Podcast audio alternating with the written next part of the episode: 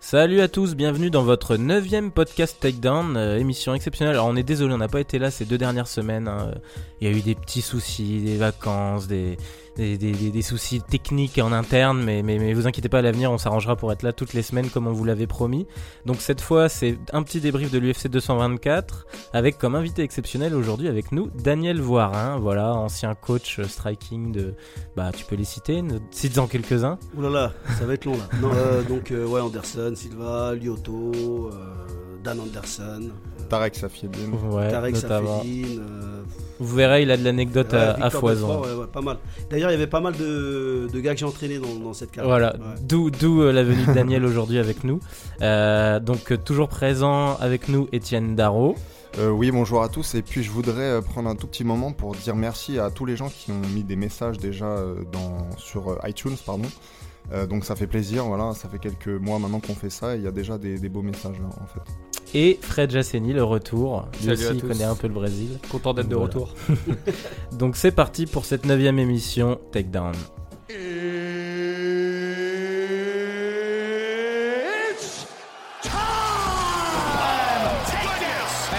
I'm not surprised, motherfuckers.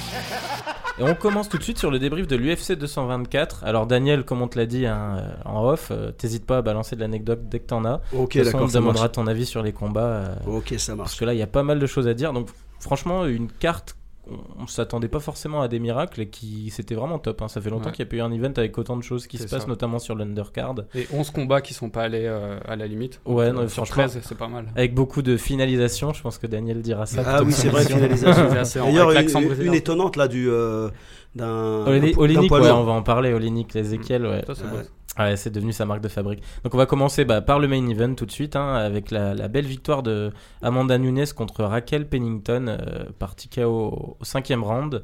Etienne, t'en as pensé quoi de ce combat euh, Assez euh, un petit massacre, hein, quoi? Et ben en fait voilà, dès le, dès le, dès le premier low kick, je me suis dit en fait elles sont pas du tout dans la même ligue.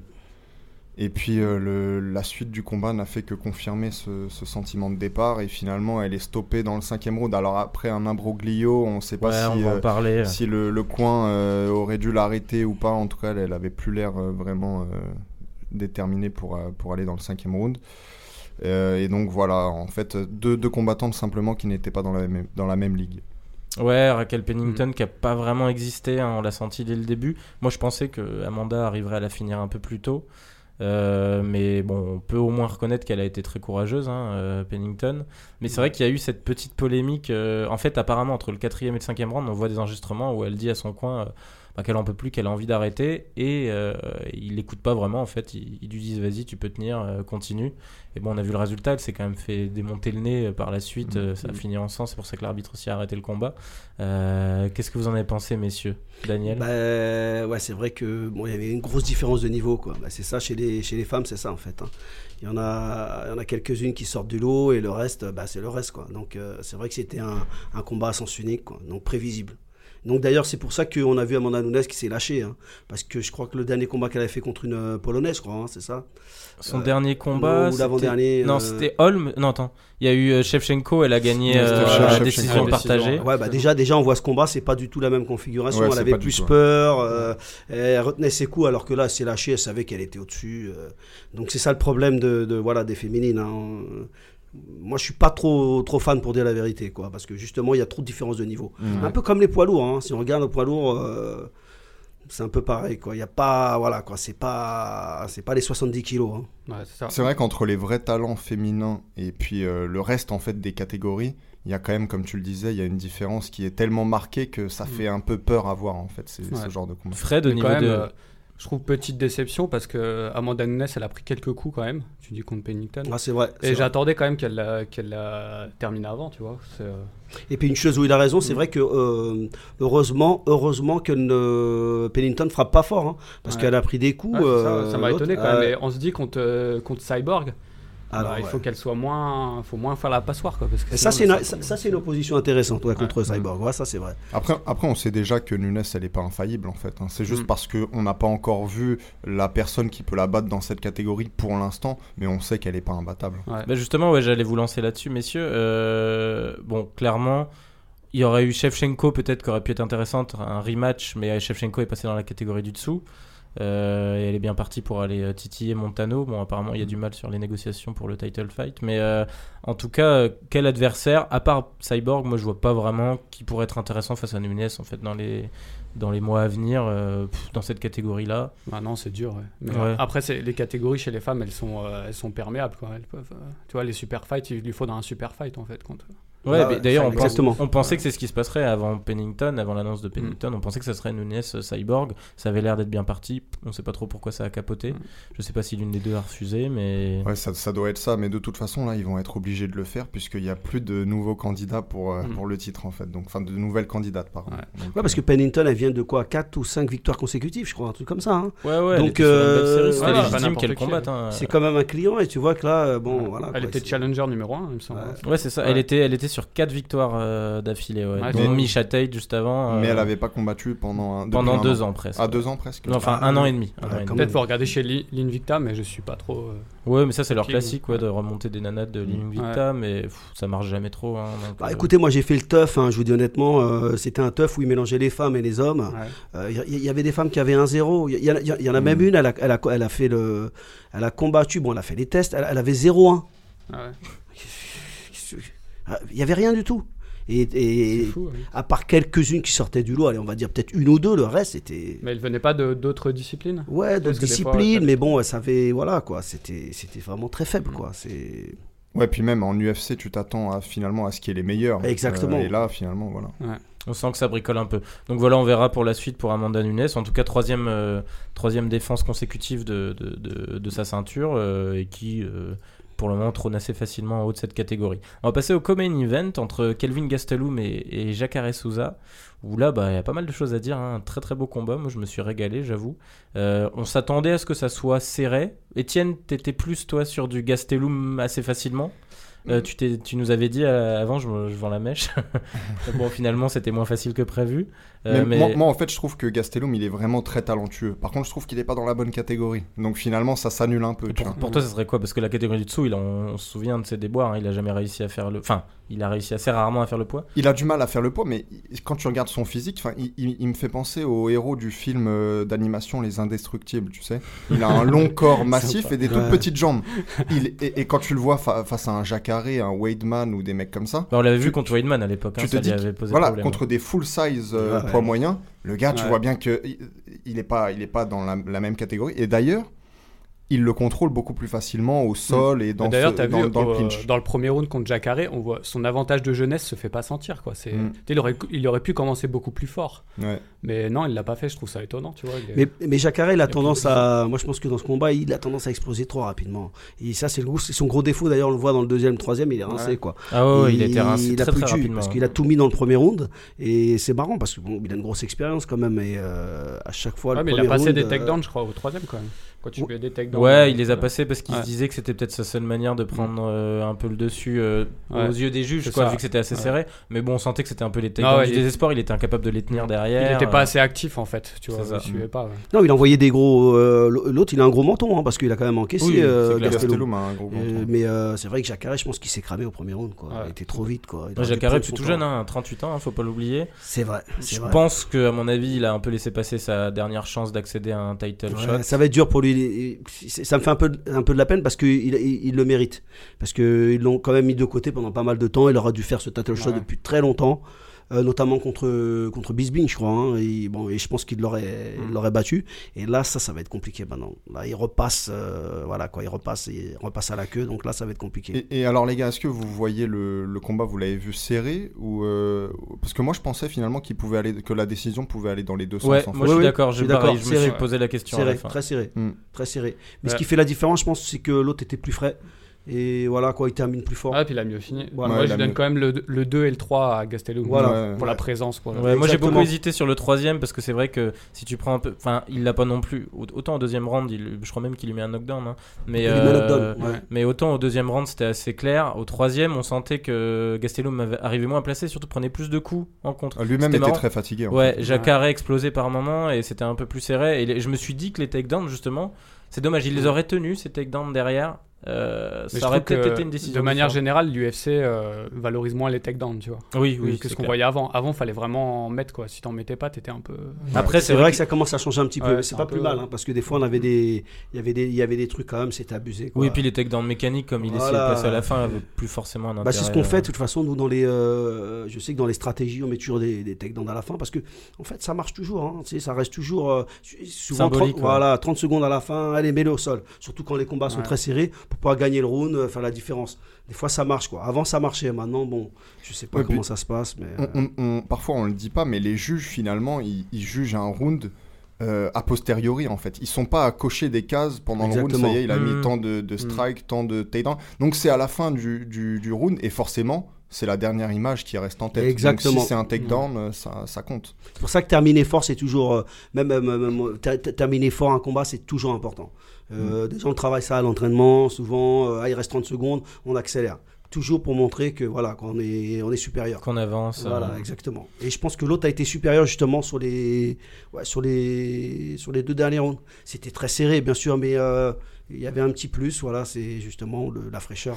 En tout cas, moi, je préférerais voir quand même Gastelum euh, chez les poids welter. Ce qui, ce qui est enfin, je suis d'autant plus admiratif que je trouve que son parcours chez les poids moyens est extraordinaire, tu vois. Mais je pense que chez les welter, s'il arrivait enfin à avoir une certaine discipline au niveau de la diète, euh, il serait, c'est pas, il- c'est pas gagné. ouais, c'est pas gagné, mais, mais pour le coup, Tu il vois. serait vraiment un, un vrai candidat au titre, en fait. Oui, c'est clair. Bah, du... En tout cas, en parlant de titre, euh, là pour le coup, Gastelum peut avoir une chance de, de, de title Mm. shot, je pense, après le combat Whitaker-Romero, du coup. Euh, ça, ça a l'air d'être un des mieux placés, d'autant plus que Rockhold a l'air d'être chaud pour monter en light heavyweight. Je pense que c'est une connerie, ça, mais on en parlera pas euh, tout de suite. Mais, euh, mais du coup, euh, est-ce que vous pensez que Gastelum a une vraie chance contre euh, Whitaker ou Romero? Déjà, Ah, ça va être compliqué. hein. ça va être compliqué, là, franchement. Là, Contre pareil, Romero ouais. surtout, je le sens pas. hein. Contre Whittaker, Ouais. c'est un ancien euh, welter lui aussi, donc euh, ça peut, euh, comment dire, être un, peu plus, enfin, sur le, le- sur le plan physique, ça peut être un peu plus équilibré. Ouais, puis il peut Mais- faire valoir sa lutte euh, contre Whitaker, tu vois. Contre Romero, je vois moins Ouais, ça faire va être valoir lutte. Ouais, ça va être compliqué. En plus, pas là, c'est. faire euh, ça ouais, puis c'est Ouais, 25 voilà. minutes là, hein, donc déjà on passe à. Je sais pas s'il a déjà combattu 5 rounds. euh, Bah, il était en main event, que- mais ça s'est toujours fini avant, Ouais. je crois. Qu'il n'est jamais allé Déjà sur cinq 25 rounds. minutes, c'est pas le même combat. Et Ouais. euh, en plus, là, on passe d'un cran. Car Romero, je pense qu'il est au-dessus et Whitaker aussi. hein.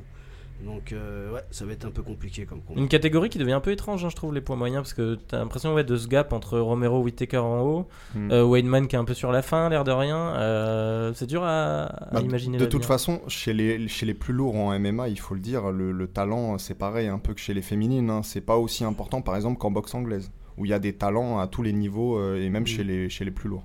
Bah, C'est vrai qu'en poids lourd, euh, si déjà un- si tu arrives à défendre des takedowns, tu te déplaces un peu, tu Mm. frappes fort, t'as un bon cardio, euh, tu t'en Ouais. sors bien, hein, un bon mental quoi. Mais bon, euh, c'est vrai que bah, on a vu euh, Ngannou, hein. Ngannou, bon, il est fort et tout. euh, bon, on fait une petite euh, parenthèse. Mhm. Si tu parles du poids lourd, euh, mais techniquement, euh, il, est, il est limité quand même. hein, Ouais. et euh, quand même, il arrive, au- il a quand même combattu pour la ceinture quoi. Mais Ouais, chez les moyens, même si c'est un peu plus technique, je trouve qu'il y a aussi les mêmes défauts qu'on voit chez les, chez les poids lourds. Ouais, c'est vrai, ouais, c'est vrai, c'est vrai.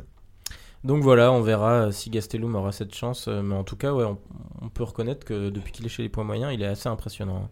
Euh, on passe au, au combat suivant entre Mackenzie Dern et, et Amanda Cooper. Alors, donc, un peu particulier. Je vais lancer un débat après sur Mackenzie Dern, mais commencez par débattre du, du combat. Donc au- sur ce combat, euh, bon bah je vends la mèche rapidement. euh, grosse victoire de Dern euh, par soumission, mais avant elle avait mis un gros knockdown Ah ouais, en fait, ouais. et elle l'a fini au sol. Overhand euh, bien puissant. hein. Ouais, bien bien Mm. puissant Ouais. sur, euh, sur Amanda Cooper. Euh, donc on rappelle quand même que Mackenzie Dern a été pesé 7 livres, donc ce qui Mm. fait 3 kilos, plus de 3 kilos au-dessus de son Mm. poids, euh, enfin du poids prévu, euh, ce qui est quand même limite. Donc déjà, moi j'imagine pas un avenir pour Mackenzie Dern dans cette catégorie-là, hein, quand tu rates la pesée de 7 livres. euh, Ouais. Pas bon, elle avait l'air costaud quand même à côté, un sacré jambonneau. Ouais, ouais, t'as vu ça le gabarit? Ouais, non, mais elle a pas du tout un gabarit pour cette. Je sais pas pourquoi elle est partie à en strawweight Copacabana Avec direct. un string, elle va bien passer. hein.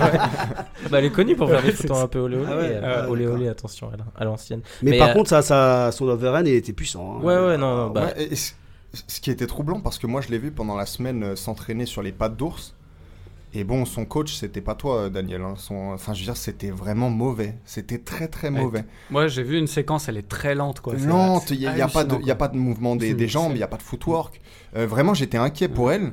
Et bon, bah, faut croire qu'en fait, Amanda Cooper est encore moins bonne. Bah, après, la Amanda Cooper, ouais, c'est, je crois, Euh, 5, 4-3, 4-3. 5-3 ou Ouais. 4-3. Mais ouais. Mackenzie Dern, elle est championne c'est de 4-4, grappling. ouais. ça. Ouais, ouais, Ouais, c'est ça, ouais. bien sûr. Mais c'est pour ça que je m'attendais, à, si tu veux, à ce qu'elle l'amène au sol rapidement et Mm. surtout qu'elle évite le striking. Mais elle l'a mis euh, pratiquement KO, euh, donc debout. Donc voilà, Mackenzie Dern à voir.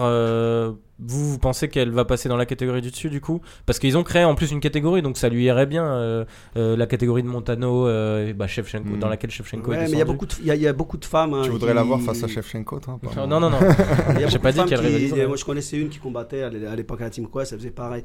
Elle faisait des cuttings, mais en fait, elle était trop, trop costaud. Quoi. Elle n'y arrivait jamais. Elle ratait toujours ses cuttings. Elle combattait à 2-3 kilos. euh, D'ailleurs, ils l'ont virée à la fin. Je pense que ouais, elle va devoir monter de, de KT. hein, Mm. C'est obligé. 3 kilos, c'est énorme. Ouais, mais elle a, elle a de la Ouais. ça se voit, Ouais. tu vois. Ouais, mais il y en a qui ils ont surtout les femmes. Les femmes, c'est compliqué. Mm. T'étais en période de règles. Non, mais c'est des détails. Ah oui, euh, c'est vrai. oui, vrai. Ah ouais, t'es en période de règles pour perdre du poids, bah amuse-toi. hein. Puis elle a dit qu'il y avait eu, je crois qu'il y a eu un souci sur son camp aussi. Elle a perdu. euh, il y a eu un de ses coachs qui l'a un peu lâché au dernier moment. Ouais, elle a euh, changé de camp. En fait, elle a été invitée précisément à partir du, du camp où elle était en Arizona. Euh, parce qu'apparemment, en fait, elle, est- elle s'entraîne à moitié, quoi. Elle s'entraîne à mi-temps. Elle n'est pas vraiment euh, dédiée au sport. Et donc, Ouais. euh, ils ont préféré se, se séparer, quoi. Ouais, parce que c'est compliqué. Certains athlètes, c'est compliqué. hein. Mm. Tu sais, quand tu mets en place une, une- un camp, euh, il vient, il vient pas, il est là, il est à un moment, c'est vrai que. Ouais, parce que euh, elle, comme le disait Milan, elle fait des photos de, de mode euh, sur la plage, etc. Et d'ailleurs, c'est le débat que je voulais euh, installer. En fait, Mackenzie Dern, les Mackenzie Dern, les Ronda Rousey, il y en a d'autres encore. Euh, Enfin, je veux dire, c'est pas des belles femmes. Alors pourquoi on essaie de nous les faire passer pour des, des espèces de, de beauté fatale Ah, mais je pense que ça dépend euh, des goûts de- dans la culture routière, hein, parce que les formes et tout, c'est valorisé. Non, non, non, mais même sans ça, enfin, Mackenzie Dern, elle a, euh, je veux dire, son, son visage, c'est pas Emma Stone, fois. c'est- Non, mais, il c'est a un truc ça. avec Emma Stone. Il, Ah, bah, vous vous rappelez de l'acteur euh, Richard Anconina, non Vous vous rappelez pas Ouais. Il avait mis le, le- le- genre le Playboy de l'année, t'as vu la tête qu'il a qu'il a fait 20 ans de boxe. Tu vois, cherche pas, c'est comme ça. Non, mais les goûts sont très différents. Regarde les, Non, les mais- américaines basiques. Elles ont des visages. euh, Voilà, tu ton chemin quand même. Tu vois, je veux pas. Non, non, Honnêtement, non, mais, non, même, mais même les ring girls, les ring girls, bon, c'est pas. Moi, franchement, les ring girls de l'UFC, laisse tomber. Euh, C'est des squelettes, les trucs. euh, Je veux dire, tu vois les girls au Brésil, bon, pas l'UFC, c'est différent. Et là, c'est vrai qu'ils vont après les goûts et les couleurs. hein. Mais non, mais, non, mais- non, mais si, si- si tu veux, ce que je voulais, ce que je voulais dire, c'était pas un tel est pas beau, un tel est beau, etc. Simplement, je trouve ça un peu, euh, comment dire, fort de café quand on essaie de me la vendre comme une, une beauté incroyable, alors que finalement, c'est juste une fille avec un, un gros popotin euh, qui, qui combat pas très bien, quoi. Oui, mais je pense que Ouais, elle il y aussi. il en a beaucoup qui aiment bien les gros pot- pot- popotins. Oui, hein. mais c'est même pas, un- c'est même pas un, un- un cul, puisque on- j'essaie de parler. c'est- même pas un cul ferme en fait, ce qu'elle a. C'est, enfin, j'ai un Mackenzie Dern. je- euh, enfin. Euh, Non, je, je, je veux pas qu'on me la mette en avant comme si c'était. Je, je veux bien la Peut-être un combattre. blocage avec ça, c'était comme Ronda Rousey à l'époque. Mais Ronda après, Rousey, ouais. non, mais je pense qu'aussi, ça fait partie de, de la stratégie de com de ces combattantes-là. C'est que, c'est que ça va avec leur, euh, leur plan de carrière. Et tu regardes Ouais. une nana comme Ronda Rousey, ça a très bien marché. Moi, je pense qu'il faut Euh, poser la question à Manu Farah, qui est fan de MMA. Il va te dire tout de suite. Si.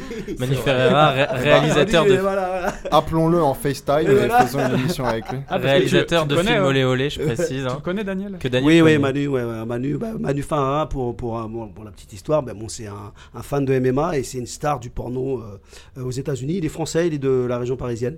Et c'est Rocco Siffredi à l'époque qui l'a ramené là-bas et il a explosé là-bas. Et il adore le MMA.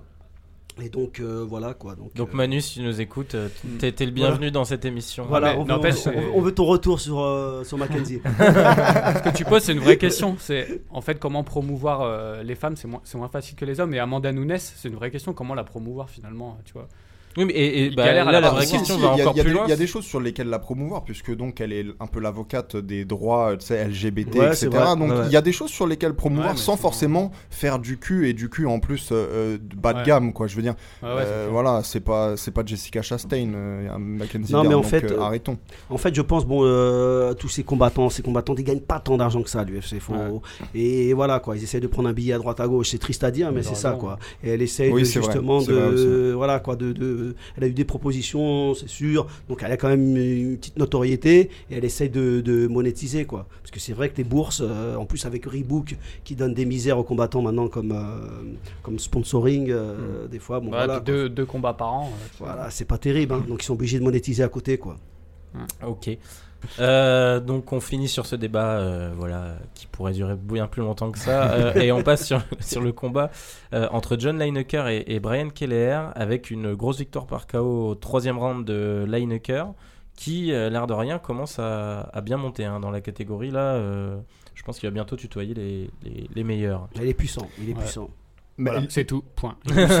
Lineker, on avait Taylor Lapillus qui était invité euh, là, bah, il y a, du coup il y a trois semaines maintenant. Euh, il nous parlait de la dangerosité de Lineker. Pour lui, c'était l'un des types les plus dangereux dans la catégorie des, des poids euh, coqs. Et on le voit bien en fait. Lui, c'est simple. hein. C'est des combinaisons euh, du corps à la tête et de la tête au corps. Mhm. Et c'est efficace. La preuve, c'est que la plupart de ses adversaires n'ont pas de réponse contre, contre sa puissance. Il encaisse bien en plus. Et il encaisse en plus. Donc, euh, ouais, ouais, Lineker, il est vraiment euh, très très Mais dangereux. moi, je pense qu'il est dangereux quand il reste euh, ordonné, tu vois. Je crois que c'est le premier round et le dernier où, qui finit par KO. Il est- C'est les deux rounds où il est resté vraiment ordonné. Et là, il est vraiment dangereux, tu vois. Peu d'ouverture et Mm. il varie les Et niveaux. pourtant, il fait toujours la même Ouais. chose, quoi. Mais sinon, le round 2 et 3, tu vois, euh, c'était assez dégueulasse à voir. hein. Moi, je trouve qu'il n'est pas tombé encore sur un, un- un- un- un bon technicien parce qu'il est très ouvert euh, pour les coudes. Si on observe, il rentre vraiment les. les- les- Ouais, ouais. Là, s'il y a un spécialiste des coudes, il va le, il va le défigurer. Honnêtement. Parce que bon, les, les- c'est vrai qu'il encaisse. C'est-à-dire que les coups de poing, il les absorbe. Des coudes, euh, tu peux les encaisser, mais ils vont t'ouvrir. Et, et un coude, c'est très très dur. Hein, donc, euh, je crois qu'il a perdu contre Dillashaw. non? Ouais, par Ouais. décision unanime. ouais, Ouais, c'est parce ça. que Et bon, depuis, déjà- il est sur deux victoires. Parce que bon, Dillashaw est beaucoup plus technique, beaucoup plus de mobilité, il met beaucoup plus de volume. On a vu sur ce combat, l'autre était un peu trop passif. Il n'était pas mauvais, hein. Mm. Euh, il encaissait, parce qu'il en a pris des pralines. Mais euh, voilà, quoi, il manquait, il manquait certaines techniques, notamment les coudes. Parce que les coudes, même sur les coups de genoux, hein, s'il prend un, gant, un grand sur les coups de genoux en contre, parce qu'il il- il s'expose énormément. Donc euh, un, un combattant technique avec de la mobilité et des bons contres, avec, en utilisant le jab, hein, parce que là on a, on a vu, il y en a, ils n'utilisent même pas le jab, c'est pareil, Ouais. parce qu'ils se jettent. hein. C'est vrai qu'il reste dangereux, mais euh, je pense qu'il. Voilà, je, pense- je pense que si, quand il va arriver au top, ça va être un peu plus compliqué. C'est-à-dire euh, quand il va prendre les plus durs, quoi. C'est Ouais. vrai que Dillashaw avait été très prudent avec lui, il avait pris une approche très technique, mais il n'avait pas utilisé les, les coups de coude, donc il y a peut-être quelque chose à faire, comme dit Daniel, avec les coups de coude. Bah là, là, du coup, ouais, Lineker ou Lineker, je sais jamais comment le dire. je pense que c'est Lineker vu qu'il est brésilien, même s'il a un nom et un prénom. Lineker. Ah, il est brésilien? Ouais, c'est vrai qu'ils ont beaucoup de noms. euh, au Brésil, il y a beaucoup de noms comme ça, euh, Ouais. anglophones, hein, c'est marrant. hein. Puis il s'appelle John en plus. Euh, ouais. Ouais, c'est marrant, je croyais qu'il Ouais. était américain. Mais en tout cas, ouais, qui devrait passer dans le. Parce que là, je crois qu'il était 5, donc il devrait passer 4 ou 3. Euh, pas 3, je pense, plutôt 4. Euh, est-ce que ça- Moi, j'aimerais bien le voir contre Cruz, parce que là, pour le coup, vous parlez de combattant technique. Euh, on serait fixé sur le fait qu'il est peut-être pas capable de passer la marge du combattant Bah, technique. contre Cruz, il, il aurait des. Bon, je sais pas maintenant si Cruz il est Ouais. au même niveau Ouais. qu'il était. parce Puis on n'arrive pas à ouais, Cruz, euh, il- ça fait un bout de temps. quand même. Voilà, exactement. Mais si Cruz, c'est le même Cruz qu'avant, et ça va être très compliqué. Ouais, parce qu'en termes de déplacement, Ouais. tu vois, Ouais, son ouais, adversaire. Keller, il se déplaçait, mais il prenait les coups quand même. Je sais pas comment il faisait, tu vois. J'ai regardé un peu et à chaque fois, il se faisait cueillir par. euh, Alors que Lineker est quand même petit, tu vois. Donc, Ouais. quand même, pour, pour aller le chercher à la tête, euh, le mec euh, en déplacement, non, il était pas. Mais je pense que le combat que tout le monde aimerait voir, alors pour l'instant ça va pas être possible puisque ce type-là va combattre pour le titre, mais c'est un Garbrandt Lineker. tu vois. Ouais, C'est les énorme, deux ouais. petits euh, Ah ouais, ça, Chuck Liddell mal. en fait qui s'affrontent. Après, Garbrandt, il va le contrer, quoi. Enfin, Ouais, Ça, mais, la ouais, mais, caté ouais, mais de- Garbrandt, t'as pas le meilleur des mentons. Donc face Ouais. à un Lineker qui encaisse et qui donne à chaque fois, ça peut Ça, être. fun, ouais, ouais, ouais, ça, ça peut être un bon, un bon combat. Hmm. Et euh, Tom Duquesne, ouais, dans cette KT aussi. Hein, Ouais. Tom Duquesne dans cette Mais catégorie. il en est pas encore. Mais euh, pas encore dans le top Ouais. 15, ouais. Euh, donc voilà, donc on verra la suite pour euh, Lineker, euh, sachant qu'on sait qu'il y a Garbrandt TJ qui est déjà programmé pour l'été. On passe à un combat qui va particulièrement intéresser Daniel, donc c'est lui que je vais interroger en premier sur celui-là. Euh, le combat entre Lyoto Machida et Vitor Belfort, donc voilà, combat de vétérans, de légende de l'UFC. Euh, bon, clairement, faire ça au Brésil à Rio, c'était parfait. Moi, je me demandais si ça serait pas justement un combat de retraite pour les deux. Mais apparemment, Lyoto n'est pas dans, dans cette optique-là. Et vu la performance, euh, je te laisse nous la décrire, Daniel. Euh, Ben, ben, Lyoto, euh, le coup de pied n'était pas prévisible, la victoire était prévisible. Parce qu'on regarde euh, les deux combattants, quand même, Lyoto, il est en, en meilleure forme, quand même. hein. Ben, déjà physiquement, hein, et euh, c'est vrai que Belfort, sur la fin, il a eu pas mal de KO, il a pris des gros coups. Euh, Belfort, c'est une légende, il a été champion, je crois, à 19 ans, c'est ça? Ouais, c'est ça. Il avait gagné un tournoi UFC ouais, en Voilà, Ça 97. fait des années qu'il est dans le Il avait circuit. des trapèzes beaucoup plus imposants à l'époque. Voilà, et là on sent que quand même il est, il est fatigué, il avait moins faim que, que, que.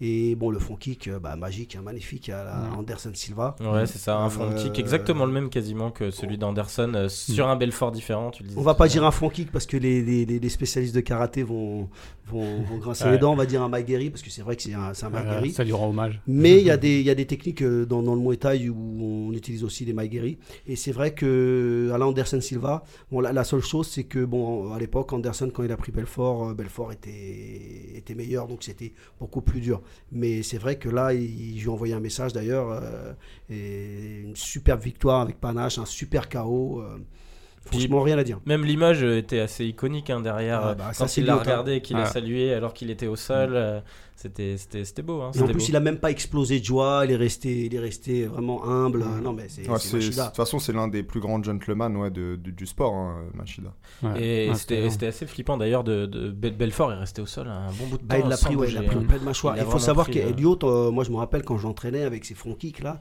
euh, j'avais une ceinture, je, je, je, je- je lui- disais de pas me mettre dans la, dans la ceinture, hein. ça faisait trop mal. hein. C'est-à-dire que je mettais même Ouais. le PAO, même avec le PAO, il me faisait mal au bras.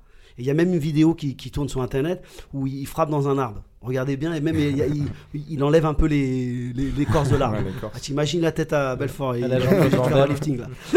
Mais d'ailleurs, je voulais te demander, est-ce que euh, il conserve vraiment le, le karaté dans son entraînement MMA Tu vois, est-ce qu'il fait des sessions euh, purement karaté ou- Ah oui, oui, avec son frère. ouais, Ouais. D'ailleurs, c'était la difficulté que j'avais à l'entraîner. C'est que, en fait, euh, quand je l'entraînais, il y avait son père euh, qui était là avec Shinzo. Et à chaque fois, il me reprenait sur des mouvements. Parce que, bon, moi, je, je viens plutôt du, du Muay Thai. Donc, c'était assez compliqué. C'était, Ouais. ouais, c'était parce que c'est vraiment, euh, c'est vraiment karaté. hein. Et non, non, il s'entraîne tout le temps karaté. Dans son, dans, dans son garage, il y a un. Comment ça s'appelle un, Le truc où tu frappes en karaté, là, avec des- de la corde. Vous connaissez, non? En bois, là Ouais, en bois, bois voilà, il travaille tout le temps dessus. Comment Il fait tout- tous les matins et pour, pour se euh, pour euh, euh, S'échauffer. voilà, s'échauffer, il frappe dessus Ah ouais, avec c'est les fou. pieds, avec. euh, non, non, il fait tout le temps du, du karaté. ouais. En plus, je pense que Lyoto Machida, il peut durer parce que son- sa technique consomme pas trop de cardio. Mm. Tu vois, c'est d'arriver comme ça avec un coup. euh, Oui, mais là, là, il faut relativiser. La victoire, elle est magnifique, Ouais. c'est super, mais ça reste euh, un Belfort euh, en fin de vie, quoi. Mm. Euh, les autres au-dessus, c'est autre chose. Ouais, mais faut lui Machida, il, a quand même, des. il a quand même quelques grosses défaites aussi ces dernières Ouais, années. il a galéré l'avant-dernier combat, faut pas Mm. oublier quand il a combattu C'était un combat quand même euh, hein, assez serré, quand même. hein. Il En tout cas, mal ouais, galéré, qu'il- hein. il reste sur deux victoires du coup. euh, Donc ça le relance, un peu. Ouais, Il a appelé Bisping euh, Ouais. en Ça, lui c'est un beau disant, combat. il- en Ça, lui c'est un disant beau il faut combat. que tu, tu me combattes avant de prendre ta retraite. Un jubilé. Bon, euh, Bisping qui avait dit qu'il avait l'air de. Enfin, ça, ça avait l'air d'être parti presque pour qu'il ne recombatte pas. Hein, Bisping, Mm, ces mm. derniers temps, il en avait parlé. Je pense que ça pourrait l'intéresser, hein, un combat contre Lyoto. Mm. C'est vrai que ça vendrait bien. Non, c'est un beau combat, c'est un beau Euh, combat. Moi, j'aimerais le voir en tout cas ce combat-là. Mais moi, je le disais à l'époque à Lyoto, hein, euh, parce qu'à un moment, euh, j'entraînais Lyoto, il voulait taper tous les gars de, de- de tête, comme Romero, tout ça, et je disais que c'était une erreur. Il y a un moment, euh, on vieillit, on n'a pas, on est, on est plus pareil. Il faut, il faut, il faut, il faut jouer sur la stratégie, c'est-à-dire prendre des, voilà, des, des gars comme Belfort, briller avec des combats un peu moins durs, mais, mais briller.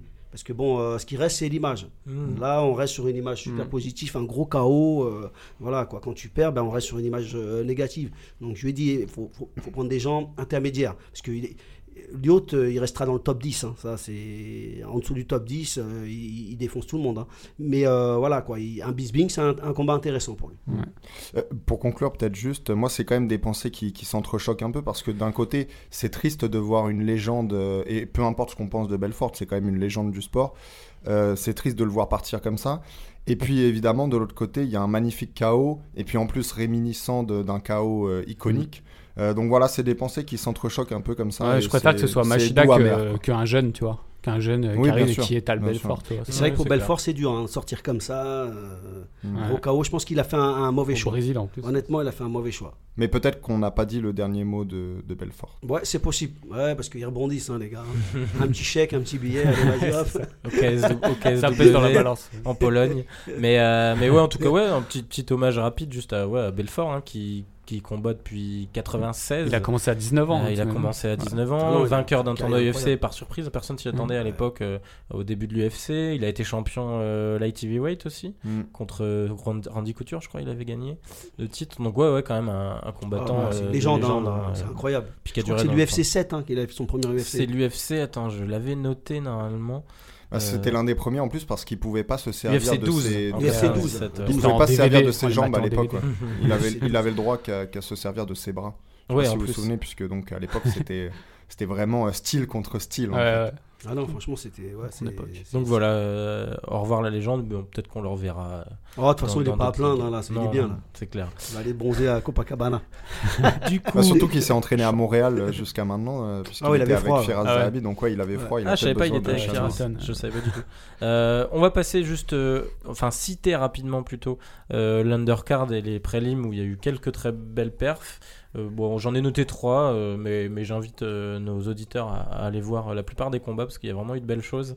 La grosse victoire de, de César Mutante Ah, Ferreira. je, je l'ai entraîné, lui, César. Ah, tu l'as entraîné coaché et tout. Ouais, ouais. grosse, Ouais, grosse victoire contre Robertson. T'en as pensé quoi? Non, mais il a, en fait, il a travaillé qu'au sol, quoi. Mm. Là, il a changé. euh, bah, ce, qui, ce qui compte, c'est la victoire. hein. Donc, euh, voilà, quoi. Il a joué à la stratégie, il a gagné, quoi. Ouais, il l'a étranglé comme un boa constrictor, Voilà. vraiment Ouais, comme, un, comme un vrai spécialiste de jiu-jitsu fait. en fait. C'est-à-dire qu'en 5 minutes, il avance les positions et à la fin, il n'y a, il y a plus personne. Non, ce qui est intéressant aussi dans ce combat, c'est que Karl Robertson, euh, qui donc maintenant a connu sa première défaite en MMA, mais c'était aussi celui qui avait fait le dernier combat de kickboxing de Jérôme Le Banner à l'époque à, à Saint-Tropez. Je sais pas si Ah, vous vous rappelez. ouais. le fameux combat euh, Où, euh, très polémique. euh, Très controversé. Où, voilà, très controversé, Ah où en fait. Jérôme Le Franchement, Banner avait été mis KO par ce mec-là, Karl Robertson, et Ah, que ça, euh, je savais pas. Il s'était fait relever et il s'était relevé, enfin Ah. il lui avait laissé 30 secondes pour se Non, mais il relever. avait gagné. euh, euh, ouais. c'est- ouais, Voilà, ouais. tu vois. Ah ouais, C'est bizarre ce combat. Voilà, ce combat était souviens, très bizarre. ouais. Et c'était donc ce mec-là, Karl C'était Robertson, Robertson, qui ah, tombe- mais qui à l'époque était juste un kickboxer. En fait. D'ailleurs, le banner Et- s'est remis au MMA.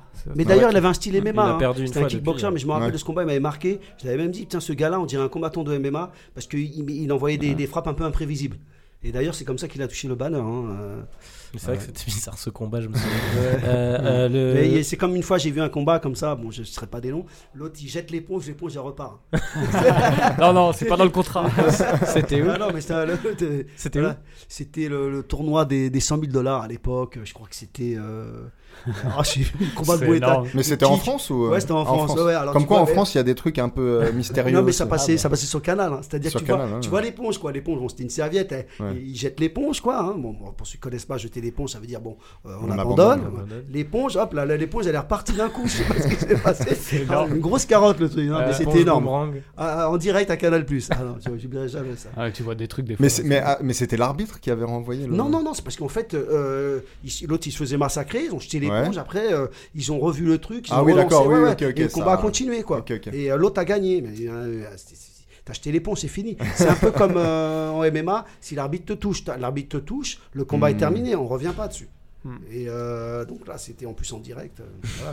Ça le fait pas. Il y a eu aussi une grosse perf de Olinik euh, qui va devenir, euh, bah, je sais pas, on va peut-être le, le resurnommer Mister Ezekiel, qui a mis une Ezekiel Shock. euh, donc c'est l'étranglement quand ton adversaire est sur toi.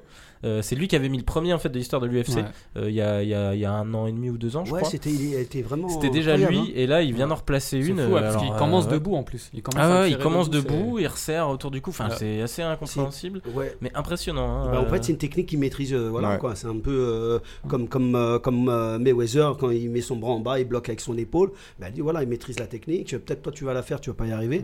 Mais c'est vrai que c'était, c'était surprenant. des bras de bûcheron Ah j'ai regardé son palmarès par curiosité. Il a au moins plus de 10 victoires par Ezekiel. Sérieux Ouais, dans les autres Mm. organes, c'est fou. quoi. Le mec, il en a mangé. Des... Non, il y a mais pas O- mal de combats en plus. Hein, O-. Oleinik, de toute façon, c'est un bûcheron. Il n'y a aucun doute là-dessus. Donc, euh, il n'y a aucun doute là-dessus. Et puis il est bon 40 ans, euh, Olival ancien. Ouais. Il était plus petit en plus. Hein. Il avait- en plus là, il était déjà un peu ensemble. J'ai pas vu le combat, j'ai juste vu la finition. Oui, oui, en fait, dès, le premier coup, il a été euh, ouvert, en fait, bizarrement. Ouais.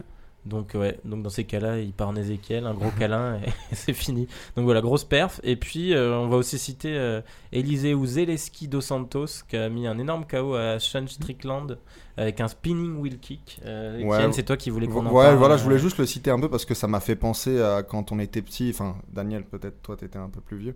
Mais Oh, Peut-être, non, sûrement, ouais. euh, non, quand on était euh, gamin et qu'on regardait le dimanche après-midi euh, Chuck Norris dans Walker Texas Ranger, et il mettait toujours, pour finir euh, son adversaire, il mettait toujours un coup de pied retourné qui était identique à celui qu'a sorti ouais, Dos Santos. qui euh, tourne en même Ouais, temps. mais là, tu prends une référence américaine alors que le mec, il vient de la capoeira, tu vois. On pourrait citer- Oui, oui, non, D'ailleurs, il, fait, il une petite chorégraphie à la fin. euh, on pourrait sympa, citer hein. Eddie dans Tekken. euh, Il en fallait un quand même, c'est un mec de la capoeira. au bout. D'ailleurs, il a fait des, ouais, des espèces de trucs de capoeira derrière après Ouais. avoir gagné. Non, C'était pas mal hein, son coup de pied. Hein. Ouais, joli. Il le met pas KO dessus, il le sonne bien. il le finit derrière. euh. Ah, Il va le chercher. euh, ils sont efficaces ces coups de pied retournés. hein. Il y en a beaucoup. Ils mettent, beaucoup de KO. hein. Donc voilà, en tout tu cas. penses que la capoeira, ça a, ça a aidé au MMA certains combattants? Bien sûr, euh, tout est valable. Il faut Mm. pas. On appelle ça striking, c'est pas pour rien. Mon striking, pour moi, ça englobe tout. hein. Ouais. C'est pas Muay Thai, boxe, c'est tout. Je veux dire, euh, dès que tu as des habilités sur un truc, euh, utilise-les. Coups de pied retournés, euh, des coups de pied de taekwondo, ce que tu veux, karaté. euh, Ouais. Maintenant, après, tu essaies de l'adapter au, au combat, au déplacement, mais tout est valable. Il y a toujours eu une hein. fascination des gens pour euh, la, la capoeira appliquée au, au sport de combat. Bah, c'est Euh, impressionnant. hein. Ouais, ouais. Mm, hein. mm. La capoeira C'était Aurelio, non, je sais plus, un mec qui la- s'appelait Marcus Aurelio, je crois. Oui, qui- oui, oui, oui. Oh là là, qui avait déjà. Le truc, c'est que lui, il était dans les petites catégories, Ouais. donc, euh, enfin dans les petites catégories, dans les petites promotions, Mm. pardon.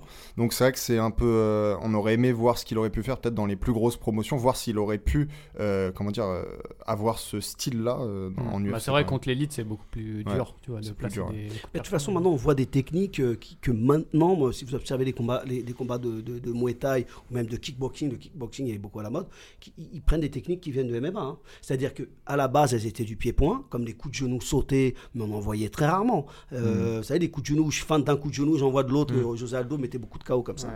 Et on en voit maintenant au Muay Thai, on voit, on voit des trucs euh, qu'il n'y avait pas avant. hein. Ouais, même Sanchai, même il, met des, il met des coups un peu. euh, C'est un coup de ça. capoeira, le coup qu'il Ouais. met où il met la main au sol. hein. Ça, ça vient de la capoeira, ça. Et c'est vrai que c'est bah, c'est imprévisible, c'est- ça Ouais. fonctionne. Mais c'est là où tu vois que les disciplines se répondent pas mal parce que finalement Exactement. le MMA a vachement progressé grâce à l'application des techniques de Muay Thai Et vice qu'à versa. l'époque Et, vice et là versa, c'est devenu l'inverse. ouais. Parce qu'on voit même sur les prépas physiques maintenant, on voit beaucoup de mecs du, du pied-point, ils copient euh, pas mal sur les, les prépas physiques tu- à l'américaine, tu sais. euh, Mhm. on voit dans- souvent dans les dans les dans les, les débuts de a- avant les combats, les petites vidéos de, de prépa, ça ressemble Ouais. beaucoup à, à ce qu'on voit à l'UFC quoi. Et c'est vrai qu'il y a une grosse influence. hein. Mais c'est vrai que même euh, en MMA, ils, ils savent faire des athlètes, tu vois, la prépa physique, c'est ultra important. Alors qu'en pied-point, moi j'avais remarqué en France, il y avait un gros manque. euh, tu vois, je pense que ça les a influencés positivement de, de dédier un peu de temps à la préparation physique. C'est vrai, mais il faut Ouais. faire attention avec ça parce qu'on voit beaucoup, euh, on voit beaucoup d'athlètes qui met- ils mettent plus de temps à la prépa physique qu'à la, à la propre activité. Euh, Ouais. Donc euh, ils sont bien physiquement, mais des fois, ils, bah, techniquement, c'est pas c'est pas ça. Et même le au niveau au- même au niveau cardio, c'est pas ça parce qu'ils travaillent dans une autre filière sans s'en rendre compte. Ouais. Ils ont dévié un peu de bah, du- de, de, de, de ce, de qu'ils font. c'est sympa, mais. pas- Voilà, je veux dire, tu, tu sais, moi je me rappelle à l'époque, on voyait des trucs aux États-Unis, le mec il court une montagne, il jette une pierre en haut. Moi c'est comme je dis, c'est comme je dis tout le Dans temps. Dra- euh, comme dans quand dans la Ball. cage, tu jettes pas des pierres. C'est comme dans Dragon Ball, bientôt ils s'entraîneront avec des carapaces de. bon, c'est super visuel, tu dos. vois, donc euh, c'est Dans la salle de l'esprit et du temps. Voilà. c'est ça. on connaît les références. Euh, bah, du coup, en parlant de kick, rapidement, on peut citer, on l'avait pas mis dans nos news, mais la belle victoire de Doomsed euh, Ouais, au Glory hein, ce voilà. week-end. Parce qu'avant, il, gros crochet au menton. hein. ouais, Ouais. il faisait beaucoup de victoires par KO avant le Glory. Et ça faisait longtemps, on le voyait gagner au point euh, en étant plutôt styliste. Et là, il a remis un KO. donc. Mais là, Ouais, il était, plaisir. là, il était pas dans un combat pour le titre, c'est Non, ça Non, non, non, Mais là, ça pour pourrait accélérer. Parce qu'au Glory, t'as pas trop de logique. hein. Même si tu Ouais. fais pas le tournoi pour avoir la Oui, chance, oui. tu peux être promu. euh. Mm. Et d'ailleurs, en parlant du Glory, aussi euh, Anissa Mexon qui a défendu son titre contre une française. Et elle est vraiment impressionnante à un niveau déplacement et tout. C'est, elle est, enfin, franchement, elle est magnifique à voir. boxer. Elle pourrait être pas mal Ouais. au MMA. hein. Ouais. Mais elle a essayé. hein, je l'avais croisé chez euh, chez Fernand Lopez au MMA Factory. C'était genre en 2016, mais il me semble qu'elle a lâché. en fait. Ouais, bon, c'est Mais c'était pas hein. Doomsed, euh, enfin, euh, il voulait pas justement. Doomsed, il passer- s'entraîne aussi. Après, Ouais. je sais pas s'il a un combat de prévu, mais Ouais, il, il y pensait à passer au MMA. Il y en a pas mal, hein, il y en a pas mal. J'en ai vu du, du- qui, bah, Fabio Pinca, Ouais. euh, même Johan Hidon. Il y avait euh, Rico Verhoeven aussi. Ouais, mais tu Ouais. vois, Pinka, il était prévu au One FC, du coup, il a fait un combat de kickboxing. J'ai pas compris. Ouais, il était prévu en MMA, et du coup, euh, l'event, c'était kickboxing. Je sais pas, ça c'est peut-être pas. euh, Ouais. Après, quand, t'as jamais, euh, quand tu t'es jamais entraîné au grappling, peut-être qu'il y a un moment où t'as. Non, mais il s'entraîne, hein. Il s'entraîne, mais Ouais. régulièrement ou Bah, apparemment, ouais, dans sa salle, mais. mais en fait, c'est- ouais, c'est une question qu'on pourrait te poser. euh, pourquoi les, les combattants français kickboxers réussissent moins bien le passage que, que des ricains qui étaient même pas des noms en kickboxing, tu vois C'est ça qui. Ouais, c'est curieux. Bah, peut-être que c'est ricain. Parce qu'on n'a pas assez une déjà en culture de MMA, de- tu vois, je sais pas. Ouais, bah déjà j'ai l'impression qu'aux États-Unis, euh, Bah, la culture du lutte- déjà, déjà aux États-Unis, ils ont une culture de, de- de- du lutteur. de déjà. la- Ouais. voilà, c'est tu ça. prends un lutteur, un lutteur basique, euh, euh, tu le mets en MMA, c'est plus facile que de prendre un mec du Mm. pied-point. hein. Moi, je voyais des gars, ils étaient pas terribles, mais euh, euh, un bon cardio déjà, parce que bon, la lutte, ça te donne un bon cardio, Ouais. faut s'appuyer tout petit, et agressif en plus, ils sont agressifs euh, par nature, et quelques techniques un peu basiques, euh, des gauches droites, des coups de pied, bah, ils s'en sortaient dans la cage. hein. Mais Le contraire. euh, J'ai l'impression qu'aux. États-Unis, c'est devenu un peu. Enfin, quand on était allé voir la prépa de Volcan, euh, euh, avant son combat contre Cormier, il s'entraînait face à un mec qui s'appelle Alton Mix, qui est euh, All-American euh, Team Wrestling. Euh, Enfin, très très bon niveau en lutte universitaire. Et, euh, et ouais, le, le mec nous avait expliqué qu'il était justement en train de faire la transition vers le MMA et que pour lui faire des sparring face à des, des, des combattants de l'UFC lui permettait de progresser là-dedans. Et apparemment, c'est un chemin assez classique maintenant aux États-Unis. hein. Tu, tu, tu deviens All-American et puis derrière, euh, Ah ouais. tu fais des sparring. Déjà, tu gagnes pas Mhm. mal d'argent avec ces sparring-là. Et euh, ensuite, ça te permet de tenter dans des divisions un peu, un peu inférieures. Il y, a- il y a- il y a encore, il y a encore quand même pas mal de, de lutteurs importants aux États-Unis qui ne passent jamais au MMA. hein, Qui Non, non, préfèrent c'est faire de la lutte olympique, etc. Oui, mais sinon, tu après, prends moins de coups à quand la je dis, gueule. quand je dis qu'ils voilà, font le chemin, c'est qu'ils essaient. Ça veut pas dire qu'ils Ouais. aboutissent tous, évidemment. Mais les mecs de sol aussi, hein, tu regardes les mecs du jiu-jitsu euh, brésilien, euh, ils s'adaptent très, très vite au MMA. hein, euh, tu leur donnes un petit pied-point, un truc, Mm. ils, ils sont, ils sont- ils sont durs, ils ont déjà les, les bases. hein. Mm. Euh, c'est vrai que le contraire, je trouve que c'est un peu plus dur. Oui, c'est clair. Franchement, le contraire, c'est plus compliqué. Quoi. Ouais. Euh, on va juste rapidement aussi citer le Bellator 199 euh, parce qu'il y a eu une grosse victoire par KO de Ryan Bader euh, contre King Mo Lawal dans le tournoi. Alors, Grand Prix Heavyweight, ça me fait toujours rire parce que je sens que ce tournoi-là, on va avoir en finale un Shane Sonnen contre, euh, contre Ryan Bader. Ouais, c'est curieux qu'il n'y avait pas Congo. Pourquoi Tchèque Ouais, Congo ouais, n'était bah, pas bah, dans le. Pas dans le tournoi. C'était la question que je m'étais posée à l'époque, sachant Ouais. qu'il était sur deux ou trois victoires à Bah l'époque ouais. euh, au Bellator. hein. Ouais, mais Ouais. ça devait être des histoires de, de contrat. Il a pas dû. euh, Enfin, comment dire, ils ont pas dû s'entendre euh, sur le, le contrat Ouais, ou quelque étonnant. chose comme ça. Mais ouais, en tout cas, ouais, euh, Ryan Bader qui affrontera Matt Mitrion, euh, je crois. En... Ah. C'est des demi-finales maintenant, ouais, en gros, du tournoi. ça, ouais. Et il y aura Fedor contre Shael Sonnen de l'autre côté. Mm. Euh, mais ça serait quand même drôle qu'on se retrouve avec une finale euh, Shael Sonnen, euh, Mm. Ryan Bader qui sont pas Mais- des poids lourds au départ. Eh, quoi. Chelsonen, un mec super sympa. hein. Genre, Ouais. Lui, il avait fait beau- beaucoup de polémiques. euh, Moi, il me fait rire ce gars, j'adore. Mais c'est un mec super cool. Il est venu à la Team Quest, lui. euh, souvent, il venait à la Team Quest. Et ce gars-là, j'oublierai jamais, très poli. Il avait fait un camp une fois. Mm. Et à la fin, il est venu, euh, il a appelé tous les coachs. Tu vois, un par un, il a filé une enveloppe avec de la thune comme ça. quoi. C'est le seul gars que j'ai vu faire ça. Mm. Et euh, franchement, euh, respect, quoi, parce que euh, il n'était pas obligé. Nous, on était déjà payés. Et euh, vraiment, le mec, super cool. Ouais, c'est cool de cette anecdote, Daniel. Et ça, ça me rappelle, moi j'aime bien parler de, des gens qui sont intelligents dans le MMA pour montrer qu'il n'y a pas que des, des sauvages et des barbares. Et Chelsonen, justement, il fait partie de ces gens euh, qui, en plus d'être cool, comme tu dis, dans l'intimité, quand il est pas son personnage, en plus c'est un personnage très intelligent qui maintenant est commentateur, qui est analyste et qui fait du business à côté. Ah non, il est, super. Et en plus, tu le vois, je veux dire, il dit bonjour à tout le monde, tu veux prendre une photo avec lui. Et il me le disait, moi, il me disait, ça c'était juste pour le business. Et, et il s'est fait de l'argent avec ça. Mm. Et d'ailleurs, euh, pour la petite histoire, je sais qu'il il travaille pour la Fox. Et il est plus à la Fox. non, hein. il- non, non, maintenant il Ah. travaille pour, pour ESPN. Mais ouais. justement, il est plus à la Fox à cause justement de cette histoire de dopage. dopage, ouais. Euh, Dana White, il voulait le garder parce que franchement, c'est un super bon commentateur. Euh, il passe vraiment bien. Et ils sont euh, amis en plus. Et voilà, et il m'a dit non, il pouvait pas à cause de ce dopage, il a été obligé de se séparer de lui. Mm.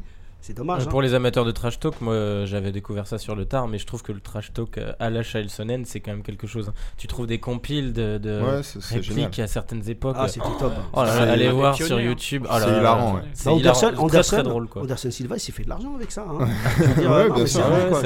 Bah oui, mais son, son profil a, a grossi grâce à Chelsonen. Exactement, exactement. Ça a fait une polémique et tout. Mais- C'était pas mal. hein. Mais le, le truc, c'est que c'est c'est marrant que tu parles de trash talk parce que c'est le, tr- le trash talk de Chelsonen, c'était un trash talk très différent de quelqu'un comme Conor McGregor, par exemple, qui lui est bien plus dans le, la réactivité. Mm. Dans, Ouais, mais il y a, rien hein. de Non, préparé. Shael Sonnen, il y a Alors que Chelsonen, c'était très euh, préparé, mm. c'était écrit C'était quasiment. politique presque. Euh, et oui, puis il y Ouais, avait ouais. des- il y avait des envolées lyriques. Enfin, c'était. non, mais c'était- le, le, le, le- comment ça s'appelle le McGregor une fois moi j'étais à Las Vegas avec euh, Machida et Lyot il y avait je sais pas si vous vous rappelez à l'époque il y avait une grande conférence Mhm. une grande conférence avec tout euh, plein de champions enfin un gros truc il y avait Ronda. Rousset il y avait tout le monde et lui on, on, est- on, on a pris un bus euh, limousine pour aller euh, moi j'étais avec eux parce qu'en fait euh, Fais gaffe Lyot- dans les bus avec McGregor. ah ouais non, mais justement le et, et le En plus, on vient d'apprendre qu'il existe donc des, des bus limousines. J'en ai- J'étais Ah ouais, pas ah, au courant de ah ça. ouais, ouais, des- ah ouais, non, le top. hein, tu ah ouais, non, c'est le top. hein.